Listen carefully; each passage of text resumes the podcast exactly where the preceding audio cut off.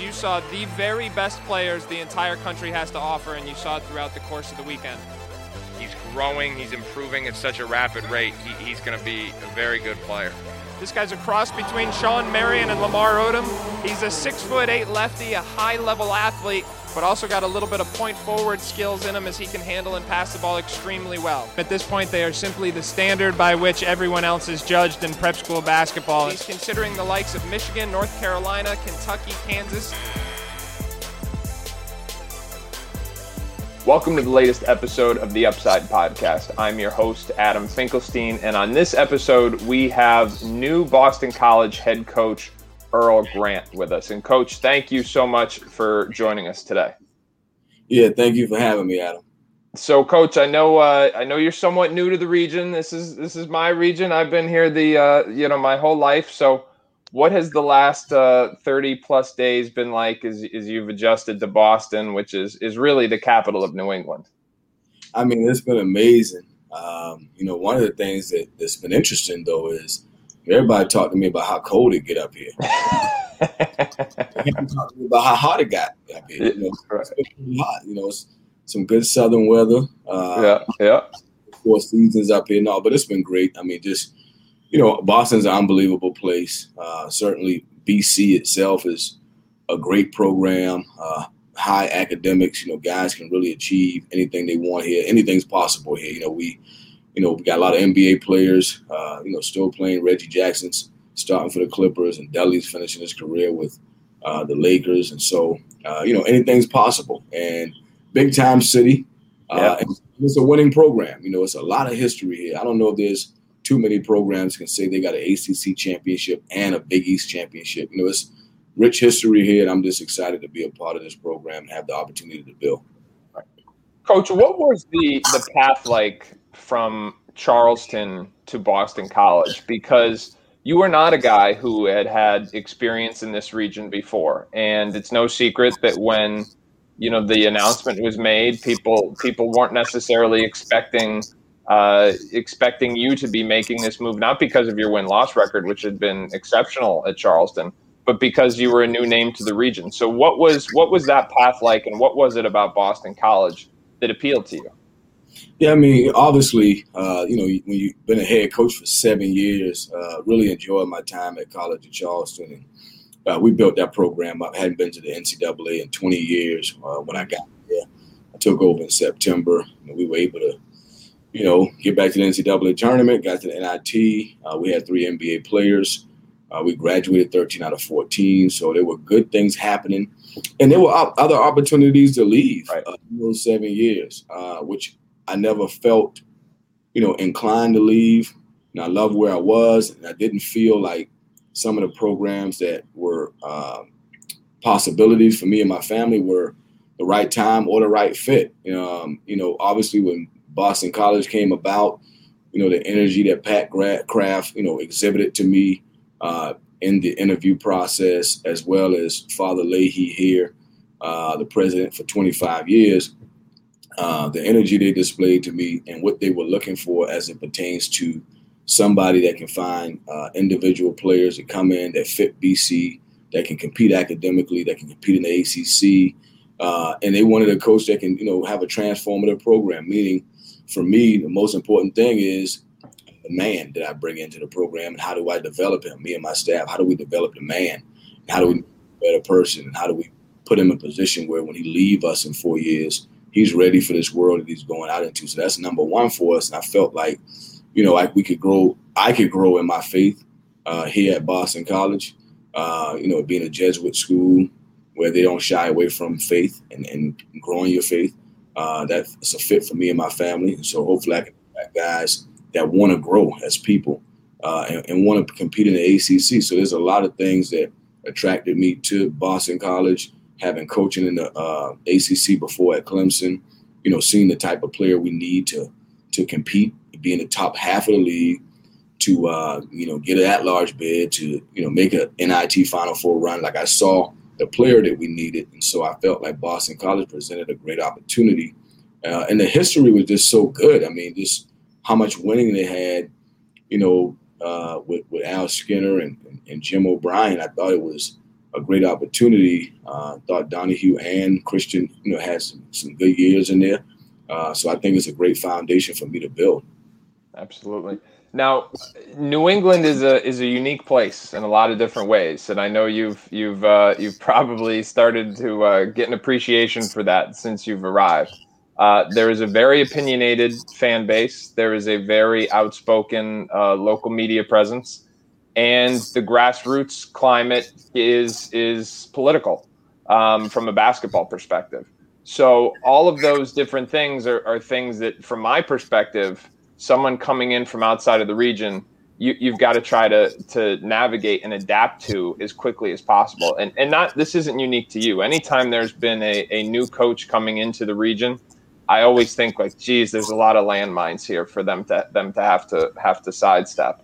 Um, what has been you know, as you look at some of those challenges, let, I want to start with the the the media side. There was there was people saying, "Oh, he's got to put together a good staff. He's got to get local connections." That that seemed to be something that you embraced right off the bat, having a couple couple of guys join you who have very strong local reputation and ties. So, was that something something you were aware of from the from the beginning?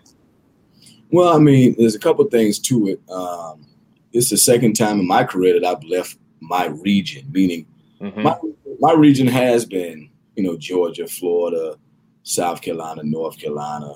You know, that's been my region. And mm-hmm. uh, I had to get out of my comfort zone when I left my region to go to the Midwest, going out to Wichita State. Mm. I had to get uncomfortable. I had to go to Texas. I had to go to Vegas. I had to go to LA to recruit. I had to go to Arkansas. Fell in mm. love with kids. Fell in love with Texas kids you know, Boston College, our biggest number in our enrollment are from Texas, California. So, huh. so for me, uh, I was very excited about coming out of the region. I think being in the CAA for seven years, coming up uh, every year to play against Northeastern and Hofstra, you know, made me have a better appreciation for this area because what I figured pretty quickly uh, in the CAA, I always loved coming to Boston. Mm. Uh, it was my favorite trip. It was my hardest trip, but it was mm-hmm. my favorite trip. And so I think, you know, as it pertains to media, media is media. Right? Uh, they have no reason to uh, believe in me. You know, I am out of the region, and uh, and they don't owe me any favors. And and obviously the coaches here, they're people. It's all about relationships. Mm-hmm. So. Uh, there are already awesome relationships established from just being in the profession for 20 years with coaches in the NEPSAC. Um, you know, but at the end of the day, they're people. We got to recruit them. Yeah. Uh, we got to treat them right. We got to take care of their players when we get them. We got to recruit with disappointment, knowing that we're not going to get everybody. Uh, and we got to find toughness. There's, there's a there's a guy that really want to be at BC, mm. and can really be successful here. And the opportunity right now is unbelievable. You know, ACC, the city of Boston, the academics, new facility being opened up, $40 million practice facility coming up. It's a new era. Like, I mean, it's pretty good. You know, I got, yeah, three, yeah. got three sons, 14, 13, and 10. And I, I just know for me, when it comes down to these programs, okay, who who are the people you putting your children around? Who are the coaches? What are they, what are they teaching? How are they developing these guys? And you know, so I mean, I think it's a great time for a young man to come to Boston College.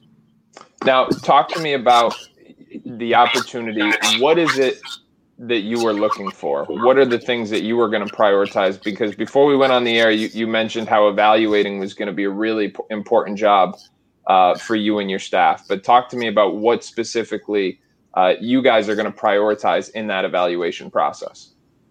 Well, I mean, I want to I want to find uh, young men that um, want to be part of something that's bigger than themselves. Uh, that they want to be a part of winning program, you know, and they want to build. They get excited about having an opportunity to leave footprints in the sand and leaving a legacy. Uh, this is an opportunity for us in this era to do that. Um, the time is right.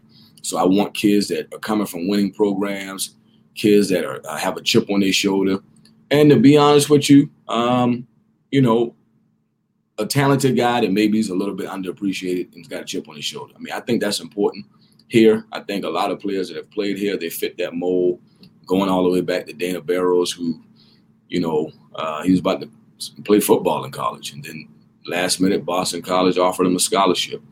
You know, I think guys like Jared Dudley, you know, he signed with Boston College in August from California. You know, so uh, you know Troy Bell was Big East Player of the Year. He came from Minnesota. You know, he signed late.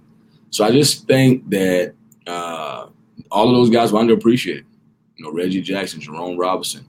So we have to evaluate. We have to find a player that's good enough to play in the ACC that would love to be here. That like it would they would be so appreciative of this opportunity, and they want to be a part of our program. They want to be a part of this community, BC Nation, that's so rich in history, um, and, and and build. So I think that's the most important thing we got to do. I like toughness. You know, um, I like guys that are tough. I mean, sometimes you can't out talent a team, but you still can out tough a team. You know, you still can outwork a team. So I think we got to find workers. And um, you know, if you really had to ask me, if we had, if we got four scholarships, give me too hard and too soft. You know, the too hard is the, the, the automatic guy that you know is the worker. That's the grimy, gritty guy. The the soft, he maybe don't want to do all that grimy, gritty stuff, but you know, you look up and he got five threes he just made. So you know, he's a talented guy. So we just got to find him, and uh, we've been able to find him wherever I've been, whether it be Wichita, Clemson, or uh, College of Charleston. We have NBA players at all of those places. We have first team all conference guys at all of those places. So I would imagine we can do it here. All right, two follow up questions along those lines, Coach. You mentioned in a couple things I didn't know there about the the uh, college's applicant pool from from Texas and California, as well as your own roots. Do you have a plan for what your your personal recruiting pipeline will look like from a geographic standpoint? Obviously, you, you got to get some inroads in New England, but you, you're not going to I'm sure be able to build the whole roster locally here. So so what parts of the country are you going to target? Number one, and then after after that, I want to ask you about player development because I know you had uh, you'd mentioned you know guys in all your previous stops. So, but first, in terms of the recruiting geography, is that something that you guys have, have strategized yet? Yeah, two things I'll say about that is one, um, and I'll just mention College of Charleston just to give you a reference mm. and and Wichita State. When we were at Wichita State, the majority of our roster was from the South mm. or, Texas. Mm-hmm. Now at College of Charleston, we had guys from Texas, Houston. We had guys from Arkansas. So mm-hmm. our roster never was built with all kids in our region. You have the right. usual, uh, you know, relationship currency. Now, I think it's important that we do have players from this region. That's the one thing I think is very important. So I'm going to try extremely hard to get these young men within the three, four hour radius, the NEPSAC, you know, Connecticut, uh, Maine, Boston, all across Massachusetts, uh, New Hampshire, whatever there's a player in this region and there's a player that fits us, I'm going to try to recruit them. Right. And I'm going to recruit with disappointment because, again, right now, some guys aren't going to come. And to be honest with you, they haven't. A lot of them have not came in the past, but there have the guys did the guys who did come, they were special, and they had a lot to do with building the programs that had success. So I'm always going to uh, pay attention to the, the players that are around my campus. I think that's so important because there is a kid out there that would love to be at Boston College. So I think that's very important, even for the fans. You know, I mean, if you got a kid from Connecticut or Boston or you know, the NEPSAC that's in this region, that's living in this region. Um, his family can get to campus. You know, his yeah. people from his high school can get here. His AAU coaches can get here. We can develop those relationships. And because I, again, I believe anything's possible. You know, you can become or you can go to medical school when you graduate from here. You can go to law school. You can MBA. Uh, you can get great jobs. Uh, everything is possible if we can show that we we can take care of some of these kids in this region. Then maybe that next kid will come because of how we took care of the, the kid prior to him. Yeah, sure. And that that really is the, lineage of, of Boston College. It's the highest level uh, athletics, so along with the highest level academics. I mean, that's that's at least on the exterior. That that was the way the program was viewed. Uh, you know, when I was when I was growing up in the region. Um, as I mentioned, I want to ask you about player development because you've had pros at every stop, and uh, very few of them, them were considered you know on that track when you got them. So, are there specific um, pillars of your player development program, or, or, what do you attribute the the growth that we've seen from so many of your guys over the years? Yeah, it, it starts with the evaluation. You know, uh, we find that talented guy that maybe is a little bit undersized. Uh, so, depending on where, where, different places I've been, it's, it's always was a certain niche. Whereas at Clemson, the niche was the six six tweener that nobody thought he was big enough to play the four, and he wasn't skilled enough to play the three, but he could rebound at 12 feet. Mm. and, he, and he played hard, and he had energy, and he had verve, vigor, and vitality. He had life, you know. And so, and we get those guys, and you know, they gain 15 pounds, and you work with them with their ball handling and shooting, which we always can help. Can't help the guy rebound at 12 feet, but you can help mm. him a better ball handler and shooter and understanding the game from an IQ standpoint. So, so at Clemson, it was the tweener. You know, at uh, Wichita State, it was the tough. It was the toughness. You know, finding tough guys as well as finding um, you know a little bit of underappreciated guys. It's a lot of different players came through Wichita State. Um, you know, when I was leaving out, VanVleet was coming in. You know, and so you know that's a five eleven point guard. And so, um, you know, at College of Charleston, it was, you know, we wanted passionate guys and we wanted gym rats. And we were look, trying to revive the program with just life and, and, and, passion and guys who love to be in the gym. So we try to change the culture that way. Uh, and, you know, first recruiting class, we bring in Jarrell Brantley and Grant Riller. Both guys get drafted. So, uh, and Grant Riller, I, I, heard a story about how you fell in love with him when you were you were at Clemson. Is that is that true? Yeah, yeah, very interesting. You know, we was down in uh, Kansas City at the, I think it was the Sunflower Classic. It was the okay. last, it was the last tournament of the month, and you know, a lot of times you go in the office and you talk about where you're going to go, and you try to figure out each assistant right. where their trip's going to be. So uh, Brad Brownell said, "Hey, look, somebody's got to go down to uh, Kansas City. We got a couple kids down there." And so Everybody raised their hand. Say, I'm gonna go to Vegas. I'm gonna go to Orlando. And I said, well, I'll, I'll, go down to Kansas City for the last day and a half. You know, I'll take a red eye, get in there, and go for the last day and a half. And I went to see Kerry Blackshear, okay. and recruiting him. And I remember, like yesterday, Gorilla got down with a game, and he goes outside. You know, the gym's cold. There's no reception on your phone, so he goes outside and sit down. And and I said this to him. Wasn't wasn't no violation, wasn't no bump. But I just said to him, hey, man, you know, I really appreciate how you play. You're to make somebody a great point guard. If we needed a point guard, man, we'd be all over you at Clemson. And that was in July. I got hired at College of Charleston two months later in September. Wow. So when I got the job, it was the first call I made. Hey, man, you remember me? And uh, rest was history. So, so do you you have anybody that you you called in the last thirty days and said, "Hey, hey, man, you remember me?" Is that we got another one of those lined up? I got a couple of things working. uh, hopefully, hopefully, it'll all come through. I mean, we just got done with our 2021 class. We were able to sign, you know, seven guys, and uh, all guys that we really wanted and needed. So, uh, spent a lot of time there. So I've been patient with 2022 because I really want to see some of these guys, and some of them we haven't been able to see because the process is speeding up. Guys are taking official visits here in June, and and guys are making decisions. So, uh, you know, because we jumped into the party late on a few guys, we missed a few, and now we gotta we gotta adapt to the to the, the new process of these guys speeding everything up. So uh, it's a little bit uncomfortable because I would like to be able to watch them play, not only watch them play to make a good decision for me in Boston College, but watch them and, and, and watch them play to make a decision for them in their career because there was 2,000 transfers out there. And so the evaluation process ain't just for me. Like, whether I offer your kid or not offer your kid, that ain't just for me. I want to make a good decision for your kid if I'm recruiting your kid as well. And again, when you have three sons, you look at it a little bit different you know, if you offer a kid, you hadn't seen him, and that's like somebody offered my kid who hadn't seen my kid, I'm gonna feel kind of weird about that, knowing what right. I know about the profession, knowing what I know about the profession and how many kids have transferred over the last two years. So, you know, me really the desire for me to evaluate and be a little more patient the process. That's not just for me in Boston College. That's for young men. My honesty to that young man and his mom and dad about, hey, look, if I say I'm offering you, this is like a really a, offer that I'm gonna commit to, and you know, I struggle with it a little bit because I want to be committed. I want to be have committable offers as it pertains to if I offer you, you can commit right away, and there's no question about whether or not you have that that opportunity.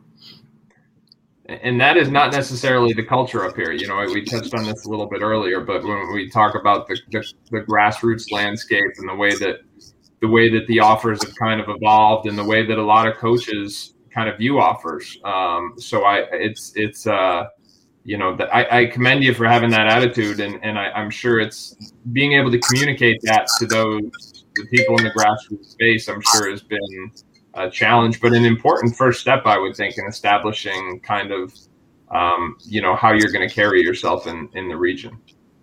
No, absolutely, and again, some of it is it's about relationships and it's about honesty. You know, uh, maybe a year or six months or eight months, guys won't like the fact that we're being extremely honest.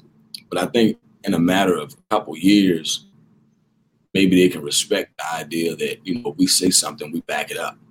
Mm. Um, so you know, for me, it's always going to be about speaking the truth and being honest and, and doing right by people. Um, you know, and and let your word be your bond, you know. And so, as it pertains to these young men now, it's a little different. I have offered some guys, and I had to be more like an NBA NBA front office guy, where you don't get to necessarily see the kid in person. It's almost like we're recruiting. We're recruiting kids right in our region, but it's like recruiting international kids, meaning you don't always get to see them in person. So yeah, you get to watching the film. So we have done that and we have you know offered some guys off film, um, which is uncomfortable, but you know that's that's the that's the landscape where we're in right now with with everything that happened with COVID and the pause, not being able to go out. Coach, you, we've touched upon a lot of things here. You've talked about about your family, your recruiting philosophy, uh, the, the different geographic regions you've been in. If, if there are people listening whether it's Boston, New England, or BC alumni from from uh, you know different parts of the, the country or the globe, what would be something that you would want them to know about Earl Grant that maybe hasn't come up yet? Well, I mean, well, one is I've won everywhere I've been. Uh, that's number one. So we, we're going to win. Um, I can't put a timetable on that, you know, because what I've discovered at going to these different places uh, and being day one with different head coaches on jobs, and also being a day one head coach at College of Charleston and seeing the process of what you go through. Um, you know, there's some things you got to do over the first couple years, but um, I've never seen that process or, or the formula we've had, the places I've been, fail. And so I'm pretty confident in, in, in, our system. I'm pretty confident in our blueprint. Um, you know, we just got to get the young men, the right young men, to come to BC and trust us and take a chance on us. That you know they believe in what we, some of the same things we believe in. Uh, and once we do that, which it takes the first two recruiting classes that are critical.